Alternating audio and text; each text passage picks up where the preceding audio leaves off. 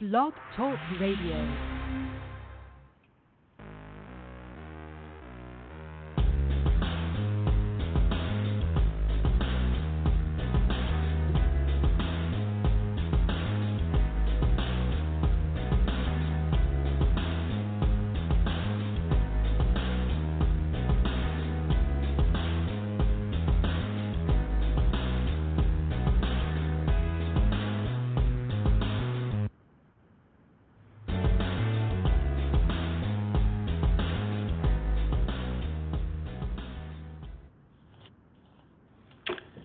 Welcome back to another edition of the High Motion Podcast here on Blog Talk Radio. And I'm your co host, one half of the dynamic duo here, Jovan Alford here for another edition of I said like I said, of the HMP. We're glad that you all can join us. Uh, for our second episode this week. So we've done for the last two weeks. We've now done two episodes in two weeks. So I hope you all are enjoying it.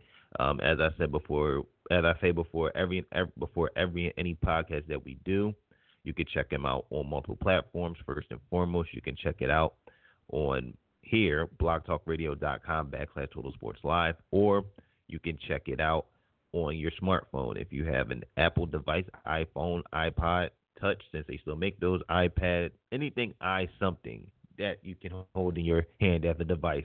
Just go to your podcast section, and from there, uh, search Total Sports Live, the TSL podcast. We really appreciate it if you subscribe because if you subscribe, you get all our episodes from this past from from this season and from other years. Or if you don't want to do that, leave us a review or leave us a rating. We really appreciate that um, as well. Um, also, we're on Spotify. From there, you can just search Total Sports Live TSL podcast. Follow us on there. We really appreciate if you if you do that as well. If you don't want to use if you don't want to use that, you can use Spotify. So there's all your resources on how you can um, check us out here on the interwebs. Also, make sure you follow me on Twitter at Jovan10 and follow Harrison on Twitter as well at Harry Brown Russo. And speaking of Harrison, we might as well bring him on to discuss another crazy week 10 in the AFL season. Let's bring him on. Joining me as always is my co-host, none other than Harrison Brown of ArenaFan.com. Harrison, how are you doing? Jovan, what's good, my dude? Chilling, man. Happy Fourth of July to you. Happy Fourth of July to everyone listening. Hope y'all having some fun, man. Going to a barbecue, all that. Yeah. Yeah, I, I hope people are uh, having uh, are having barbecues, even though it's like really really hot outside. So I hope that you're having a barbecue, That's true. but also staying cool. Uh, staying cool at the same time, like Harrison said. You know, from us at the HMP, we send our happy Fourth of July out to all our listeners that will be listening to this today and for the next couple of days as we uh, look forward to a pretty quiet week 11, but it was a pretty exciting week 10. And Harrison, let's start off talking about week 10, talking about our town, our team. Well, my team, our my team. Technically, you have two teams as we discussed earlier Yeah, in this team. podcast. Yes, your teams. Let's start talking about this one in Philly that wears the blue, the soul. They pulled off the upset last weekend at the Wells Fargo Center, defeating the Albany Empire 54 to 43. I think this is for their third straight victory now. The Soul have turned their season around. They are now six and four and have a shot to now take the number one seed in the uh, in the AFL.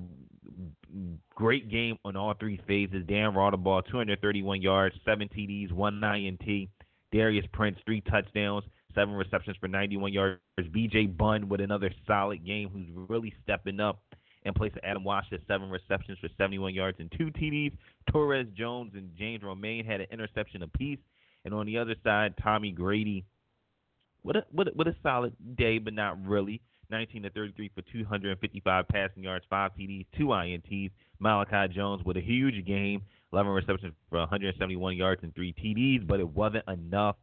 Uh, like I said, Soul come away with the victory. You were down at the Wells Fargo Center, Harrison, um, on last Saturday. What was your biggest takeaway from this game in a must-win game, pretty much for the Philadelphia Soul because they have shown that they can beat the Columbuses and the Land Cities of the world, and you know beat Baltimore, but they haven't shown that they could beat neither Washington or Albany. And they proved that hey, we're right up there in that same class with Albany. Well, I think the biggest takeaway was that when the Soul are rolling and when you know everything is clicking for them and when things are firing on all cylinders, they're a very dangerous team and they can compete with anyone in the league. I mean, uh, it's a testament to the kind of the longevity the group there has between the head coach with Dolezel, quarterback with Raudabaugh. They've worked together for a decade. Um, there's just a lot of pieces there. Neil Tivis, uh, Keith Newell has been with the team forever on the offensive line. There's just a lot of familiarity. Um, the receiving core is rather new this year. Uh, Jordan Williams and B.J. Bunn are Jordan Williams only played a little bit last year, and B.J. Bunn's a rookie. So those are basically both first year guys. Prince has been around for a little bit, but even so, 2017 he joined the last few games of the season. Lonnie Outlaw's been around, so they're a little bit younger, but I mean the secondary's all been together. The defensive line has been pretty much around for a while. Sean Daniels has been on the team for a while, so this group that the Soul have is still Soul football. Then I mean they struggled at the gate. They came out three and four, and I mean there was a little bit of skepticism. There was a little bit of well Washington and Baltimore might be better than Philly, but um, I feel like this game kind of proved that. I mean, overall, they still have the better roster, in my opinion. I, I think the Soul are the second best team in the league, um, and they played really well against Albany. They, uh, like you said, created some turnovers on Tommy Grady, Romaine, and uh, Torres Jones with the interceptions, and then Sean Daniels was the first player in the AFL to sack Grady. Um, so yeah, the defense really got after it, and when you're scoring seven touchdowns, seven touchdowns right now is pretty much, and that's a good number. If you're scoring seven, it looks like you're going to win um, this year. So Dan Raudabaugh put up seven, and so got the job done.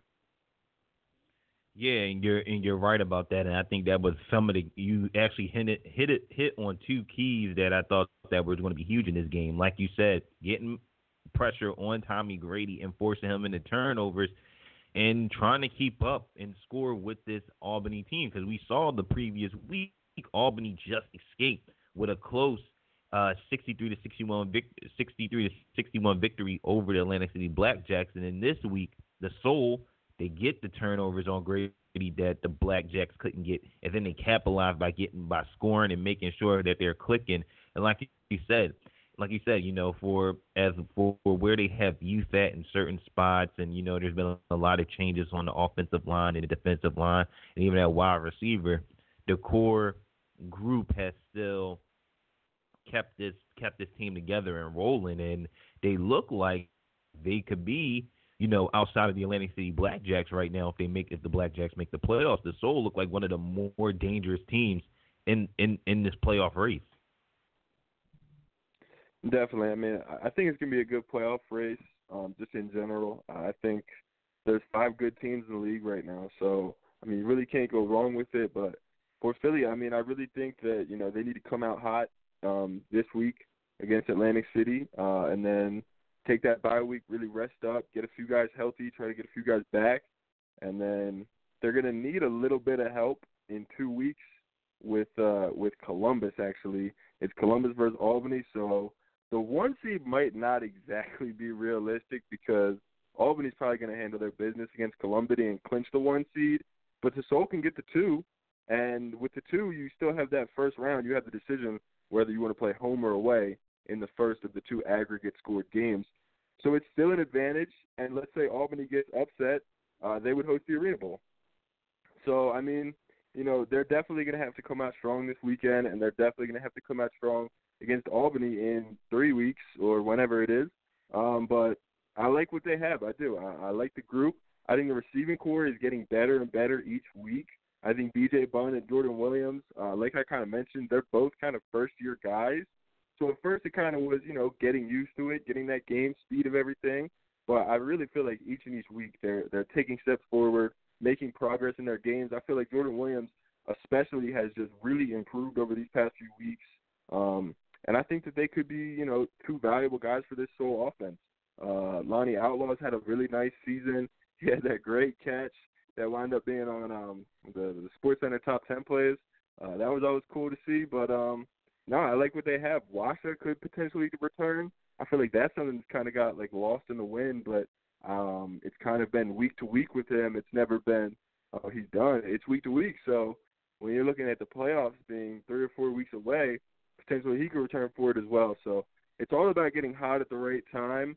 Um, we've seen that in a lot of different sports where teams can kind of just get hot. Uh, the one that just comes to mind right now is that UConn basketball team with Shabazz Napier a few Shabazz Napier a few years back um, when they kind of just got hot and made that run in March Madness. But I mean, if you can get hot at the right time, like the Soul kind of have over these past three weeks, they can keep it rolling. Hey, who knows? Yeah, you're right about that. Who knows? And like you said, if this team can get on a roll and figure it out, like you said, um, it, it will be hard for them to get the number one seed because we can't imagine Albany just continue.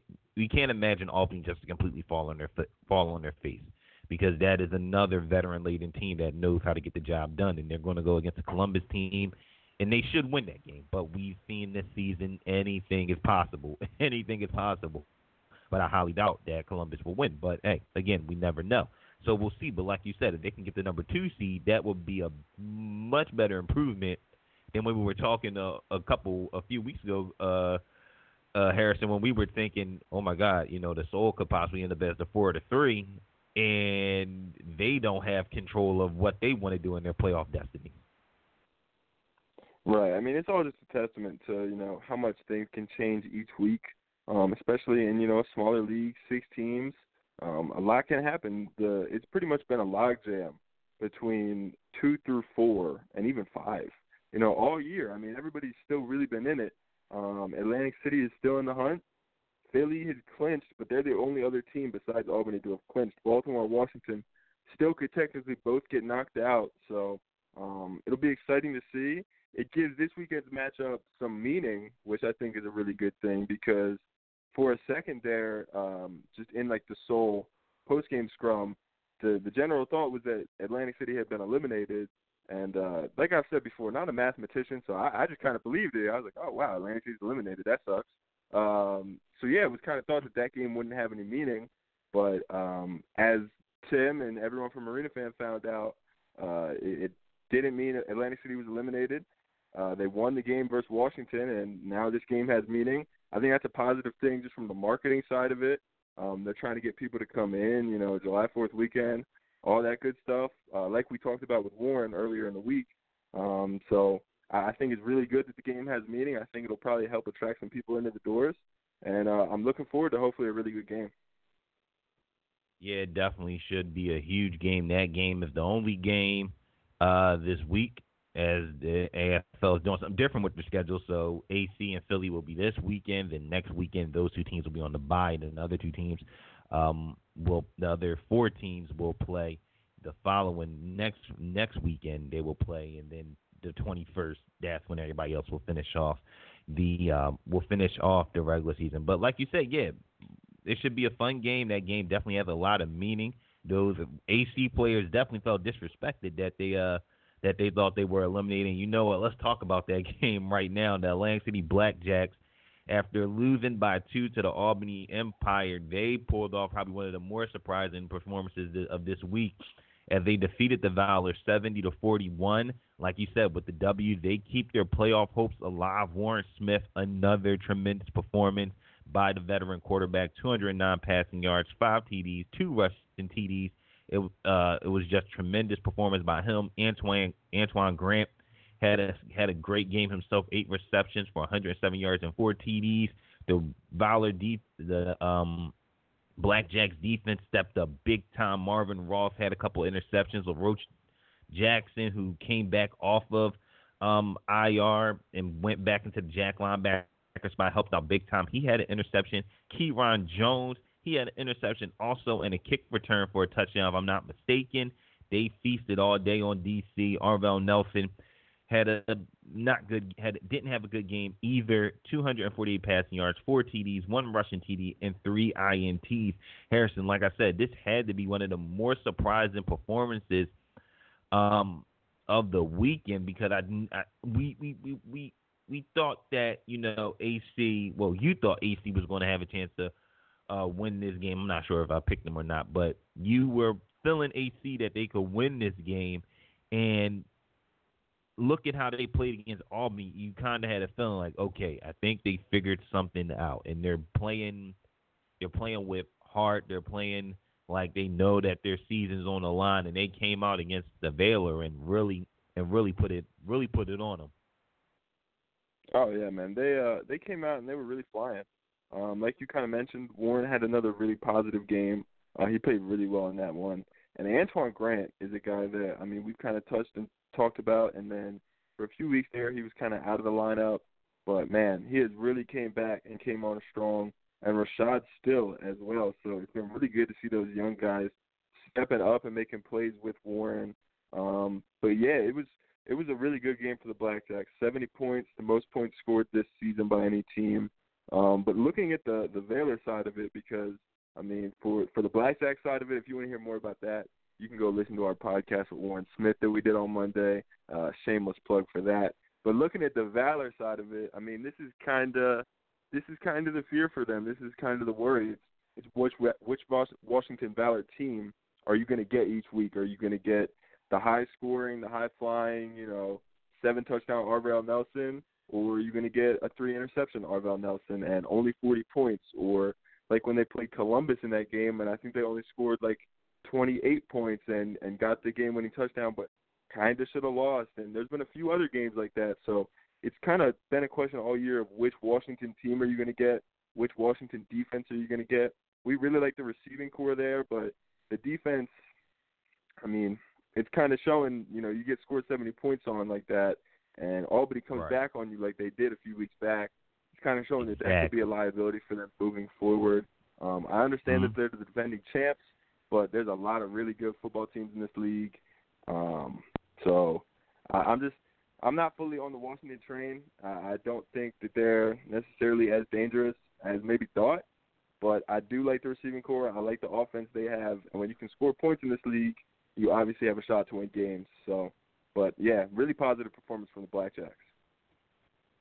It definitely was a it definitely was positive to see because, like I said, they were they were almost counted out of it. I mean, shoot, they had during the telecast that the, they already had watch they already had AC eliminated during the telecast and it almost seemed like word got back to him like, hey, uh, they kind of counting us out, so let's go out there and prove to them that we can get the job done. And like you said, you know, Warren has done. I think he's done a tremendous job stepping in for Randy Hippeard, but also like we talked with him earlier this week, offensive coordinator Shane Stafford has done a great job, Harrison, of devising a game plan from the short intermediate routes to the wide receiver screens to even the jet sweeps with Lamarck Brown in the in in the in the running game. I think it's just been and even getting Warren Smith out of the pocket on bootlegs and near near the near the end zone. It's been a I think he's called to be honest with you, I think he's called some really good games these last couple of weeks.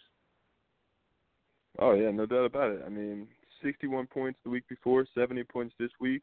Uh, that's definitely a testament to the offense, the offensive coordinator, and I mean he's a he's a vet in this league. He played in this league for a very long time he's coached now for a while. He's called other offenses, um, so that always helps. And he's worked with Warren before too, so it's not like you know Warren kind of had to step in and was unfamiliar.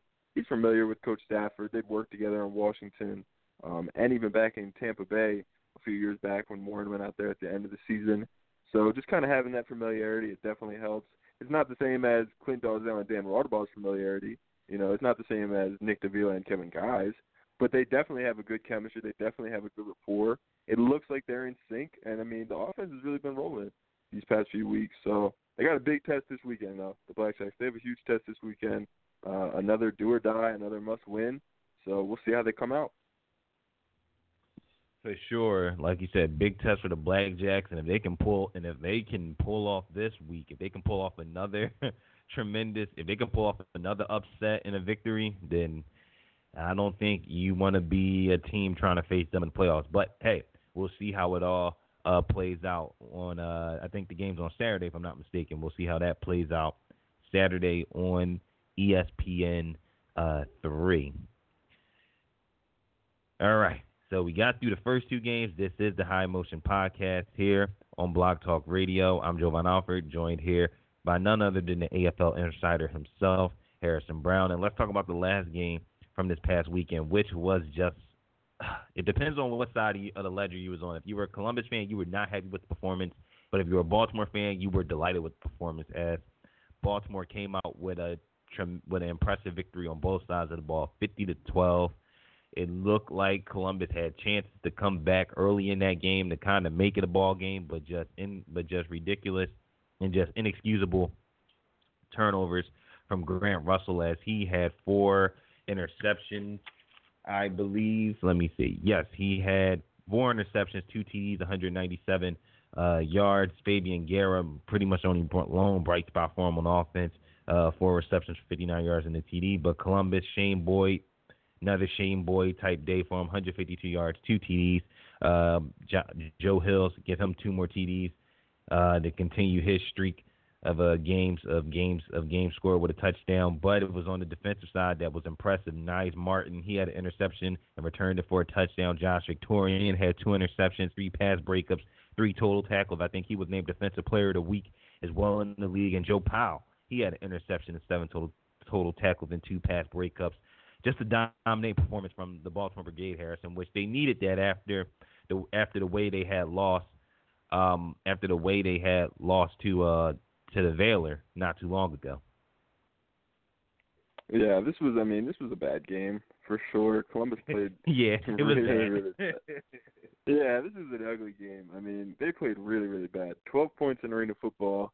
Uh, shoosh, that's uh, like like almost as bad as Orlando this weekend in the NAL. Zero points. Uh, right. Two really just low scoring games for two markets who just don't deserve that. I mean, Orlando and Columbus, great arena football markets. You know, two of the best arena football markets ever. Just you know, over history, and uh, disappointing to see them like that. But hey, I mean, trust the process. Uh, for them, Grant Russell really had his worst game of the season, which you definitely don't love to see. But I don't think it's time to just give up on him. I don't think it's time to pack the ships in and, and call it off for Grant Russell. Um, I think he's had a pretty positive year. It's tough, like like we kind of mentioned. They're they're pretty much all rookies. I mean, the whole offensive lineup is mostly rookies, so you're not going to exactly have a bunch of success with that when you're playing against veteran-filled teams like Baltimore with Joe Powell, Josh Victorian, Dexter Jackson, Justin Lawrence. That group. I mean, they have a very good group there. Um, it's just, I mean, Demo talked about it kind of last week. You know, the veterans weren't exactly buying in there. I saw Terrence Taylor's on IR now. That's another huge veteran for them that goes down. It just hasn't been a good return for Columbus. It's it's been good to have that market back in the league, but on the field it just really, really has not clicked this year. And I mean, it's kind of you know it's kind of what everyone started to expect as soon as we kind of saw this team. It's a bunch of rookies. There's a lot of potential in the team. I think there's you know a few guys who will be good players from this Columbus Destroyers team in this league. I think if Fabian Guerra hangs around in this league, if he doesn't move up, he'll be a good NFL receiver.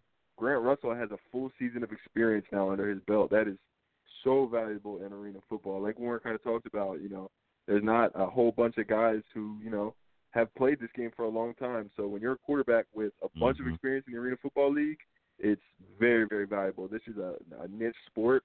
It's different from being an outdoor quarterback, as Grant Russell has learned this year during his first season. So to have that first season. He's made a lot of good throws this year. This game, it just it just didn't go their way. Baltimore has a very stingy defense. Baltimore matches up really well with Columbus. I mean, they get pressure every time Indeed. they play them. Their secondary is locked down. It just that was a tough game for Columbus. I mean, next week they have a tough game versus Albany, and the week after that, I'm sure they have a tough game too because all five teams are veteran-filled teams. They're more experienced than them and they're all you know in that playoff hunt. Columbus is officially eliminated. I don't want to say that they folded up, and it's kind of like I talked about on last week's show, all the you know football rah and all that. Like it's mm-hmm. hard to play when you're eliminated, man. It is. It's you gotta really just dig in and find a second gear of motivation. Like, I mean, besides stats and besides film, the game doesn't have any impact on anything. Just you know, kind of being honest with it you're playing for pride. You got to find that second right. gear, and they definitely didn't find that second gear. They've got two more opportunities to come out and prove something. Um, I've heard all week on different variations of podcasts and all that talks of Matt Sauk's job. I mean, you know, I'm, I'm not, you know, I don't know. I'm not going to comment on. You know, I, I don't know what's going to happen with him, but I mean, when you're putting up 12 points as the offensive coordinator, that that can't happen. As the play caller, that can't happen if you're the head coach of the team. Um, they talked about on the broadcast too. Like, I mean, at some point you're not a rookie anymore, and that kind of is true for Grant Russell as well. Like, Exactly. You know, you're ten games in, whatever. You're, it's you're not a rookie anymore. Like it's go time. You guys are trying to put something together. You're trying to build a program. Can't really have games like that. Um, Liam Nadler came in. He's a guy that we both like. You interviewed him on the TSL podcast a few years back. You guys can scroll back in here and find that interview when he came out of college with Jovan. Uh, we both like him, but he didn't exactly come out and shine. One for three with seven yards. He had problems with the snap on an important, uh, I think, fourth down. So, yeah, it was a disaster for Columbus. Baltimore played pretty good. Um, it looks like they'll be in the playoffs. They have, uh, I think, Atlantic City next week. So we'll see, man. Uh, Columbus, though, really nasty game. Yeah, it was definitely a nasty game, and it almost reminded us of how Columbus played to start the season. It was almost like they reverted back to their old ways instead of instead of building off their recent performances and most recently a performance against the Philadelphia Soul where they had a chance to win. It just kind of just went all backwards, and it's tough to see because, like you said, you know, they do have talent, but something isn't clicking. Something isn't clicking there for them. And and, and Grant Russell, for example, next season I think he's going to next season I think he's going to be a much better quarterback. But even so, you can't have the turnovers that he had. Like you just can't. Like, and I don't know if that's him not seeing things or trying to make a play, or him or offensive wise it's not there. Because I feel like Columbus tries to, you know, I think Columbus keeps him in the pocket a little bit too long, in my opinion. Or maybe you know the receivers aren't getting open.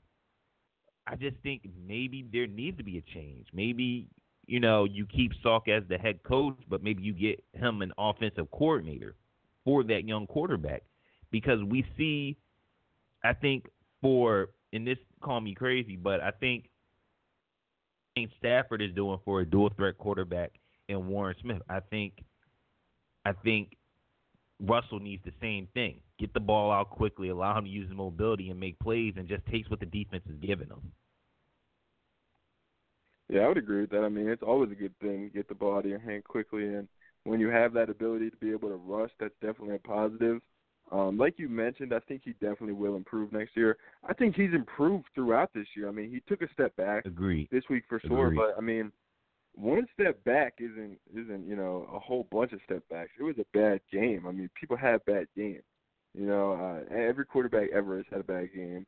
Um, I'm sure if he keeps playing in this league, if he plays in this league for a long time, he'll have more bad games, but he'll have you know a bunch of positives as well.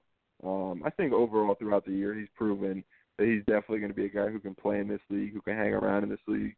Um, I would expect him to be back on Columbus's roster next year. I would expect him to be back in that quarterback starting job or in a competition again. You know, like uh, I would definitely expect him to be a part of the Destroyers franchise moving forward. Like like I said, I, I think they have a few pieces there, man. I don't think it's you know been a lost season. I don't think that it's like all right, we have to rebuild the entire roster. I think they definitely have gained a few pieces that they can move forward with. It'll be interesting to see how the veterans play out with everyone being on a one-year deal.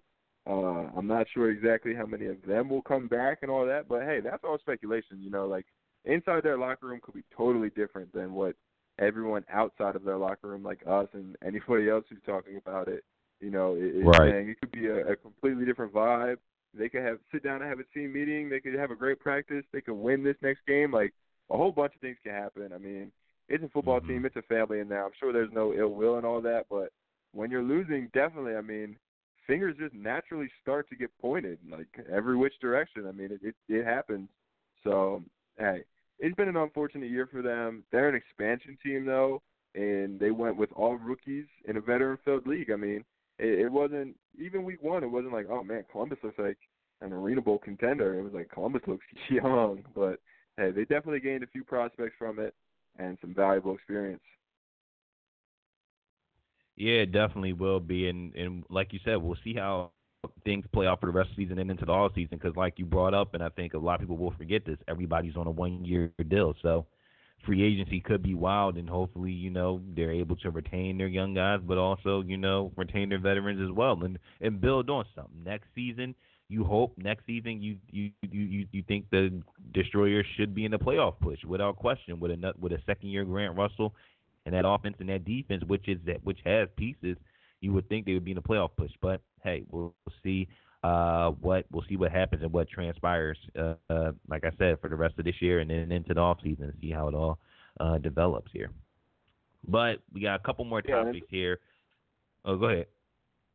it's also like kind of not that hard to get back into the playoff push. Like right now, four teams make it out of six. Next year, let's say they have eight teams. They're either going to let everyone in the playoffs or six teams in the playoffs, or maybe even four. But I mean, it's still not a huge climb. You just got to get past a few teams, put a few pieces back together, and I mean, their players aren't the only people who are on one-year deals. Every single team's players are on one-year deals, and there's going to be a whole new batch of college players, a whole new batch of Division Two, Division One, Division Three, all that that come out of college this year that are ready to play football, looking for jobs. So I mean, there's ways to get better. You can get better quickly in this league. You can go from the Tampa Bay Storm in 2016 were like one of the worst teams in the league. I think they won like two or three games. The next year they were in the Arena Bowl with like uh, a winning record and Joe Hills. Like a lot of things can change in this league. It it can be a Right. quick turnaround. So I don't think all hope is lost for the Columbus fans. I think they could, you know, see a playoff run sooner rather than later. Like I mean, there's ways to get better in this league if you're just aggressive about it and go out and sign quality players, and I think they'll do that. For sure, for sure. We uh, we'll, we'll like I said, we'll definitely uh see what happens here. This is the High Motion Podcast here on Blog Talk Radio, Apple Podcasts, and Spotify. We got a couple more, a few more topics for you guys before we wrap up and let you all enjoy the rest of your uh, Fourth of July holiday. But uh, let's talk about the award races because that's something that me and Harrison have been talking about through text messages a lot, saying, okay, what's going to happen at these? You know, certain a couple of them look locked up. Last week we talked about Quentin Sims, an offensive, uh, an offensive player of the year race, and it seemed like he has kind of etched his name into that competition. But we got off to talk about defensive player of the year and rookie of the year, Harrison. And you know what? Let's start talk. Let's let's start off with defensive player of the year because right now it looks like it's a two-person race with possibly Josh Victorian and and Varma Sony and Keontae Northington. They're in they're they're in the hunt, but it seems like it's a two-person race between the likes of Joe Powell and James Romaine, and both of those guys have just been downright just tremendous uh, this season. Uh, James Romaine, 46 and a half uh, total tackles, seven I, seven ints, three return for TDs, but Joe Powell's been pretty good himself, 40 total tackles, six ints, and I thought, and I also think he has a couple of uh, kickoff returns for touchdowns, but they don't count towards defense. But that being said, this is going to be a close race to the to the to the end. I feel like. Yeah, well, I mean, they're the first two all arena defensive backs this year on the first team all arena, in my opinion. That should be locked down pretty much already at this point. Uh, Rowe has him by one right now. Rowe has three touchdowns, and Rowe plays the middle. So if I'm picking for the award, I'm I'm going with Romaine on that one. Um, he's had a really exceptional year. He's kind of proven that you know he's still got it. The age thing, he's over the age of 30 now. It doesn't seem to be bothering him at all. He still has all of his speed. He's still out there making plays. He's been very good tackling this year, um, as always. And right now, he's got seven interceptions for three touchdowns. I mean, those are good numbers in this league. The Philadelphia Soul is all-time franchise leader now. Uh, he got that record this year. But for Powell, man, I really, I, I've continued to like his game, and uh, I think he should be back in an NFL camp this year. I really do. Um, he played very, very well in the AAF uh, this winter. He had Mhm. some interceptions, some real good tackles with the Birmingham Iron. They were in a position to make the playoffs in that league. Uh, rest in peace, AAF. But he played very, Yes. very well in his return to the AFL as well. Um, he, he a few years back when he first joined the league, after he came out from the Lehigh Valley Steelhawks and the PIFL and all that, he played. I mean, Mhm. lights out with the Cleveland Gladiators. He burst onto the scene. It seemed like every single time he was on the field, it was a threat that he could get an interception. I mean, he was exceptional. And then the Eagles brought him in for minicamp, and the Giants signed him. And then uh, a few years ago, I'm not sure which year, but he was with the Buffalo Bills in camp. So he's a guy who has that kind of NFL pedigree from the Arena Football League, from playing indoor football. He's kind of like Right. you kind of have touched on with Demo Warren. He's one of those guys that has used it as a stepping stone to get to the NFL. And six interceptions this year. In my opinion, this has been his best Arena Football League season. Um, I think Agreed. he's gotten stronger over the years. I think like he must have really Mhm. just dedicated himself in the weight room one off season or during his time with the NFL, he must have just been in that weight room because I mean the way he's hitting people, he's always had some hit stick behind him. But man, like I mean, he's playing exceptional. I feel like every single part of his game has elevated over time. I think just being able to work with some of the coaches he's been able to work with. They have a good group down there in Baltimore with Omar Smith being a veteran and having played defensive back in this league forever.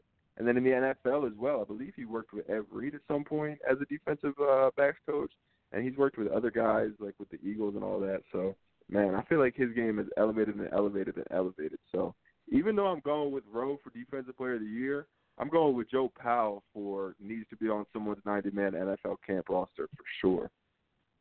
Oh, definitely. I think I think he will be on somebody's camp. It would be a travesty if he wasn't, just because, like you said, his game has improved, and that's what you want to see as well. You want to see guys continue to prove, not so much flatline. See if they get better.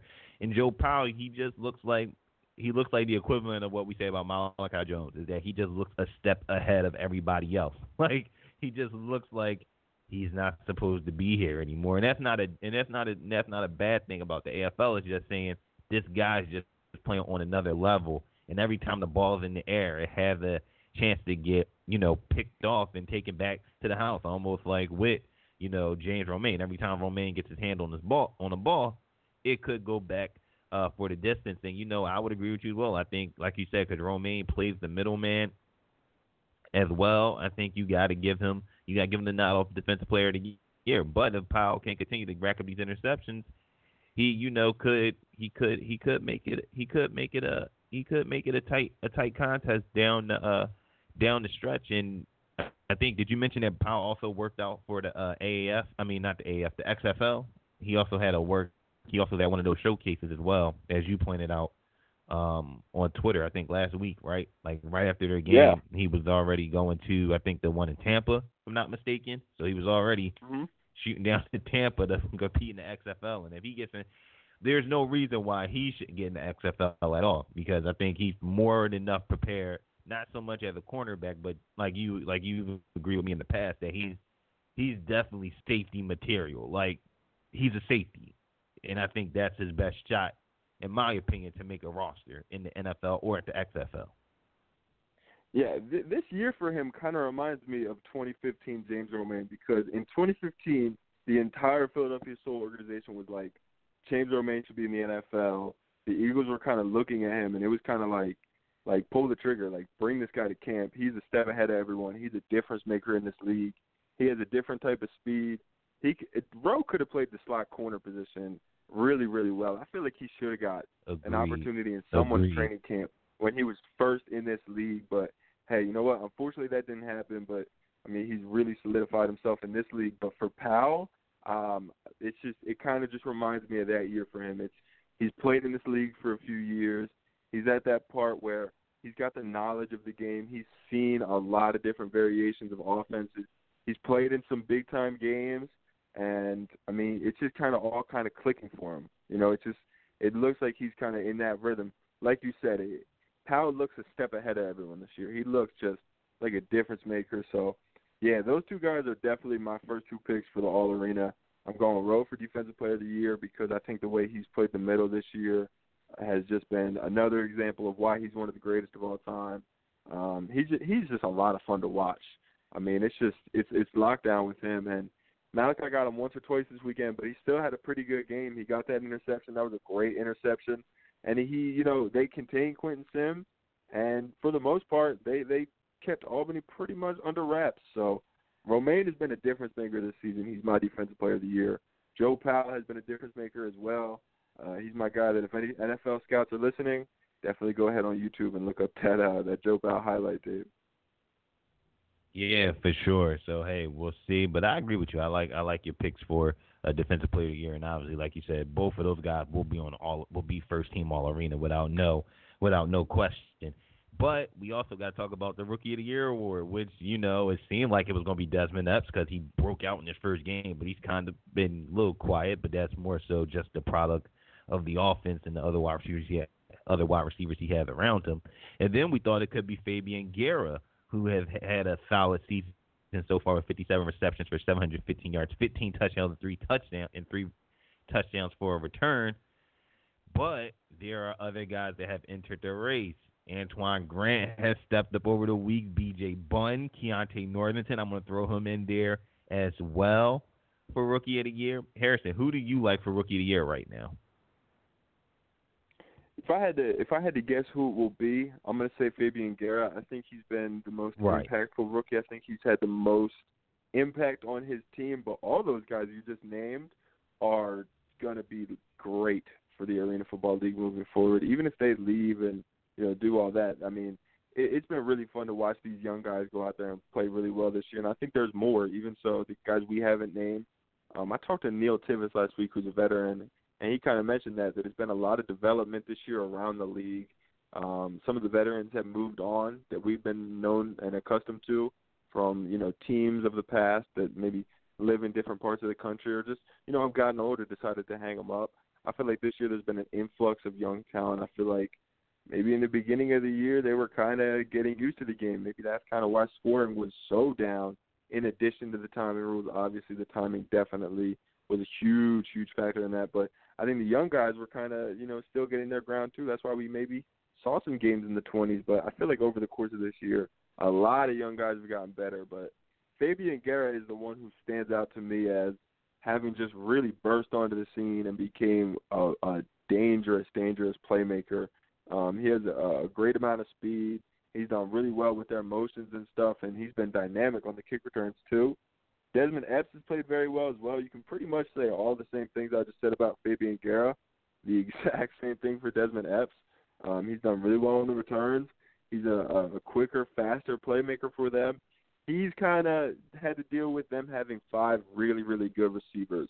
But that's not a bad thing at all. Listen, I mean, Rookie of the Year is a nice award and all, but I mean, you're trying to play for longevity. What I mean, Dez is going to learn from guys like Reggie Gray, Doug McNeil, and the group that they have there. It's invaluable. So even though maybe he hasn't gotten uh, all the targets he would have gotten, you know, if they weren't there, it's definitely been good for him. Um, you talked about BJ Bunn, same thing. Really have liked his game. Antoine Grant is a guy I'm, I'm really, really fond of. I think he's gonna have a very, very good arena football career. I think he's a dangerous player. I think he's got a little bit of that extra height to him as well, so you can put him outside on the wall or, or to the boundary. Um, and yeah, Keontae Northington as well. I like every single name that you listed, and I think there's probably even more. But if I had to pick just one, I would go Fabian Guerra.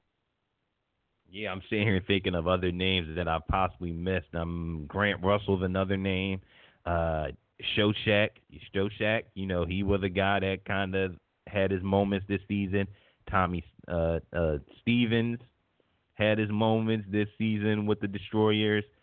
Um, who else? Who else? Who else? I'm trying to think. I'm trying to think. Um, Rashad Stills, another guy. Doing good in the middle. Yeah, Brad Muhammad. Yep, Muhammad. Uh, Travis Homer.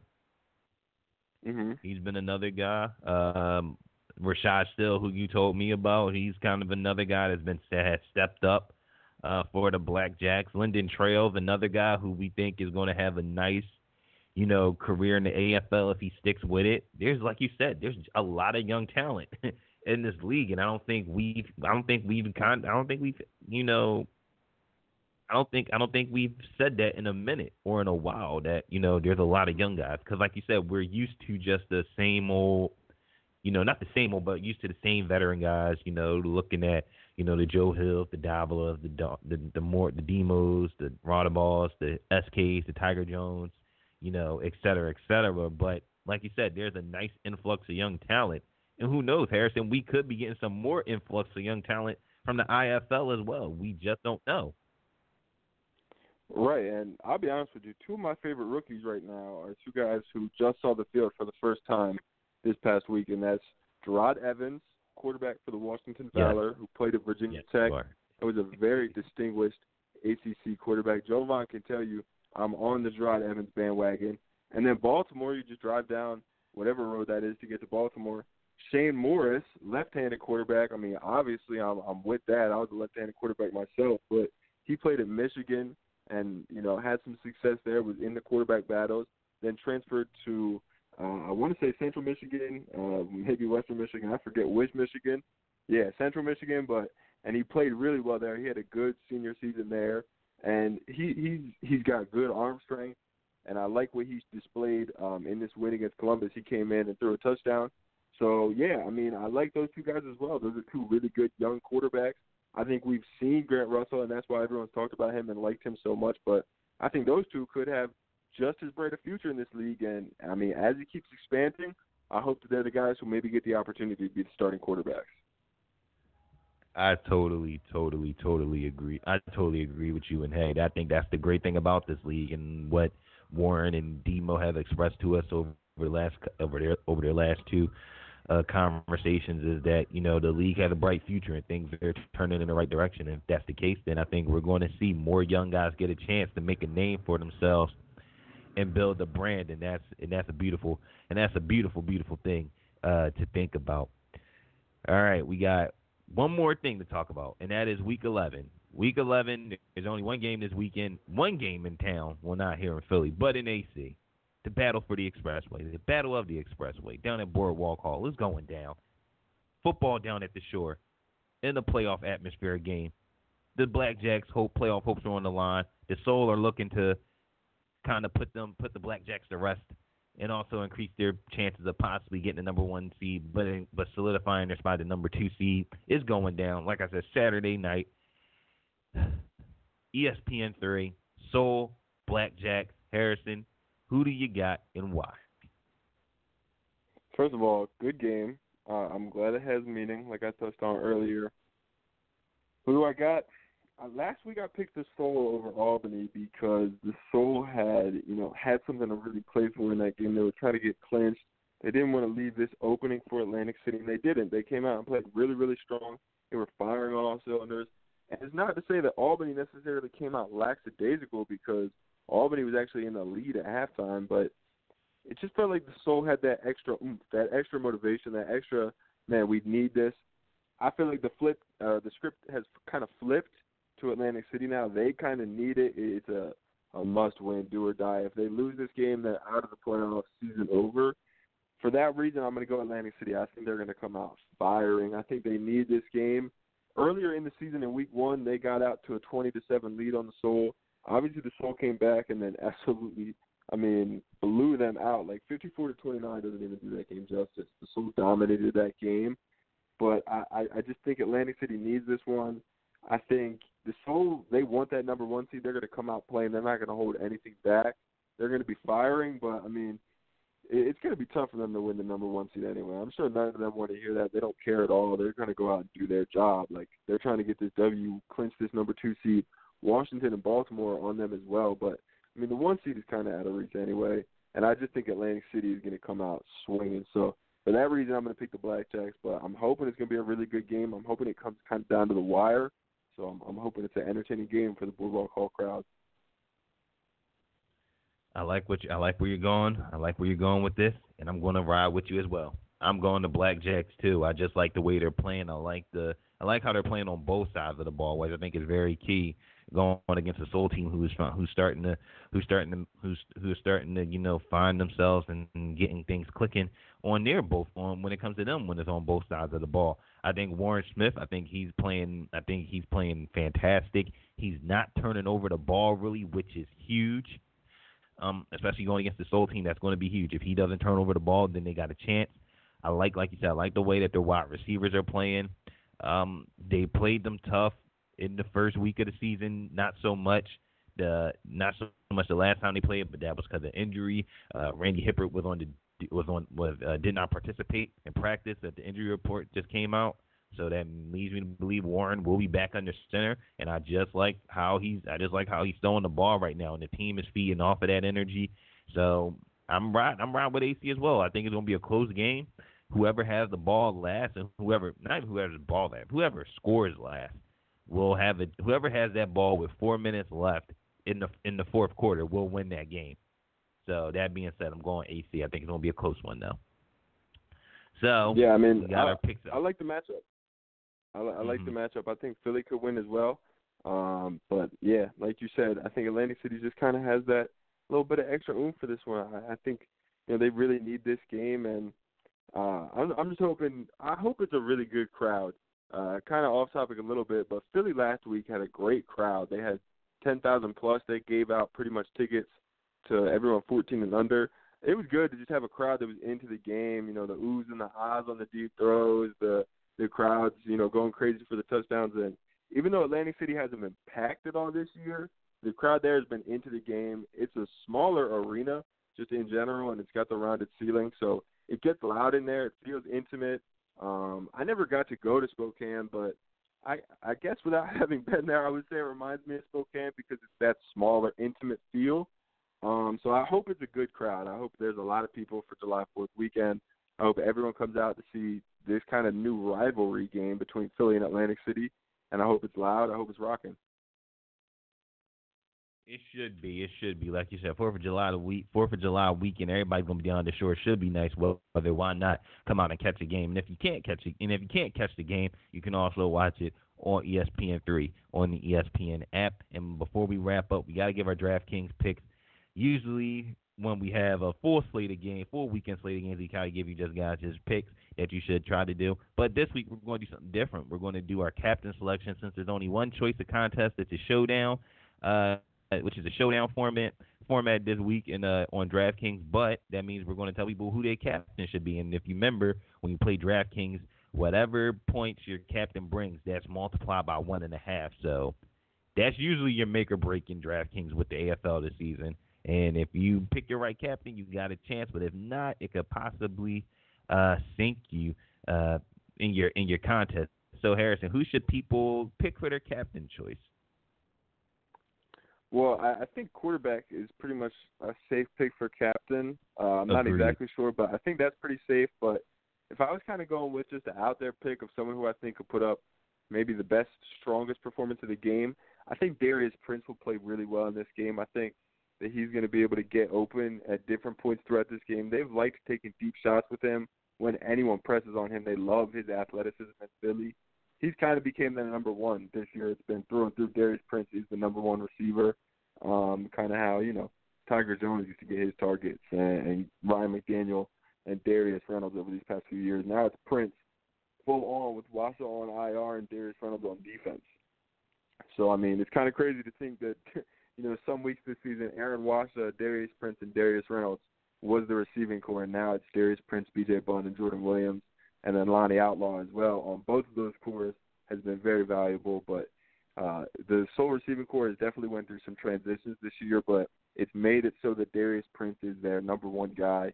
He's the guy that you know if there's a situation where fourth down or something like that, and you know they need to get the ball out of their hand, you're looking Prince's way. So I think he could have a really big game against the Blackjacks, and that would be my captain this week you wouldn't be wrong with going Darius Prince. Darius Prince right now is the fourth. Uh, right now, we were picking him on DraftKings. He would be the fourth uh, highest uh, highest priced player right now. He is worth twelve thousand three hundred uh, dollars. But you wouldn't, like I said, you can't go wrong uh, with Prince just with how he's played over the last uh, three games. Um, last week, obviously, he had a 34 point point, 34.1 point game, and last couple weeks other than that, 14.9, 18.5, and 30. So he's been up and down, but on average, he's averaging about 27 a game fantasy points, so that's not bad. Um, who would I go with? If you want to be bold and if you want to ride the hot hand, I would say go with Warren Smith. Now, Warren Smith is going to cost you a high price. He's the highest. Here's the thing Warren Smith is the highest paid player right now in DraftKings. He's the highest price right now, wow. fourteen thousand four hundred dollars over Dan Raudabaugh, who's at thirteen thousand eight hundred. And Smith has played have played considerably well. Last two games, he's av- he's giving you over forty points, forty fantasy points this season. I mean, that is ridiculous in his last two contests. And let's be real, and it's not against you know the Columbus Destroyers back to back weeks. It's against an Albany Empire team and a Washington Valor team uh, who's you know both teams who who are good offensively, defensively have some pieces, but they're missing some things, but still impressive in performances. Um, and still and and just still doing having impressive performances uh, from Smith. So if you want to go with Smith, going with the high price and just filling your roster out with just you know with with low cost players, definitely definitely consider definitely consider going with Warren Smith if you want to uh, go that route for DraftKings. So Warren Smith and Darius Prince is our picks for DraftKings for our captain. Um, I'm gonna you know what? I'm going to play both of those in a separate league in, in separate contest this week and see how it plays out and let you know which one was the better choice, Prince as captain or Warren Smith as captain. So then we can come with a consensus here. But um, that's going to wrap up this edition of the uh, of the high of the High Motion podcast. Really appreciate everyone taking some time out of their busy Fourth of July weekend to check us out uh, here on Blog Talk Radio, Spotify, and uh, Apple Podcast. Before we go, Harrison, is there anything people should be on the lookout from you uh, coming up? Uh, yeah, man. Neil Tibbetts' article is uh, is into the editors, so it should be out. I don't know either today or tomorrow. Tim is Canadian, so he shouldn't be celebrating Fourth of July anyway. So uh, maybe today. I don't know, but uh, soon. Neil Tibbetts soon. Uh, we'll do another interview on the High Motion podcast next week with uh, some player or someone, not sure who. And uh, you know, other than that, gonna head down to Atlantic City on Saturday to go watch the uh, the Blackjacks and Soul game. Looking forward to it. Like we said, big matchup. Uh, huge playoff implications for Atlantic City. Philly trying to stay in for that number one seed, so both teams have something to play for. Glad about that. And uh, other than that, nah, nothing too crazy, man. What about yourself?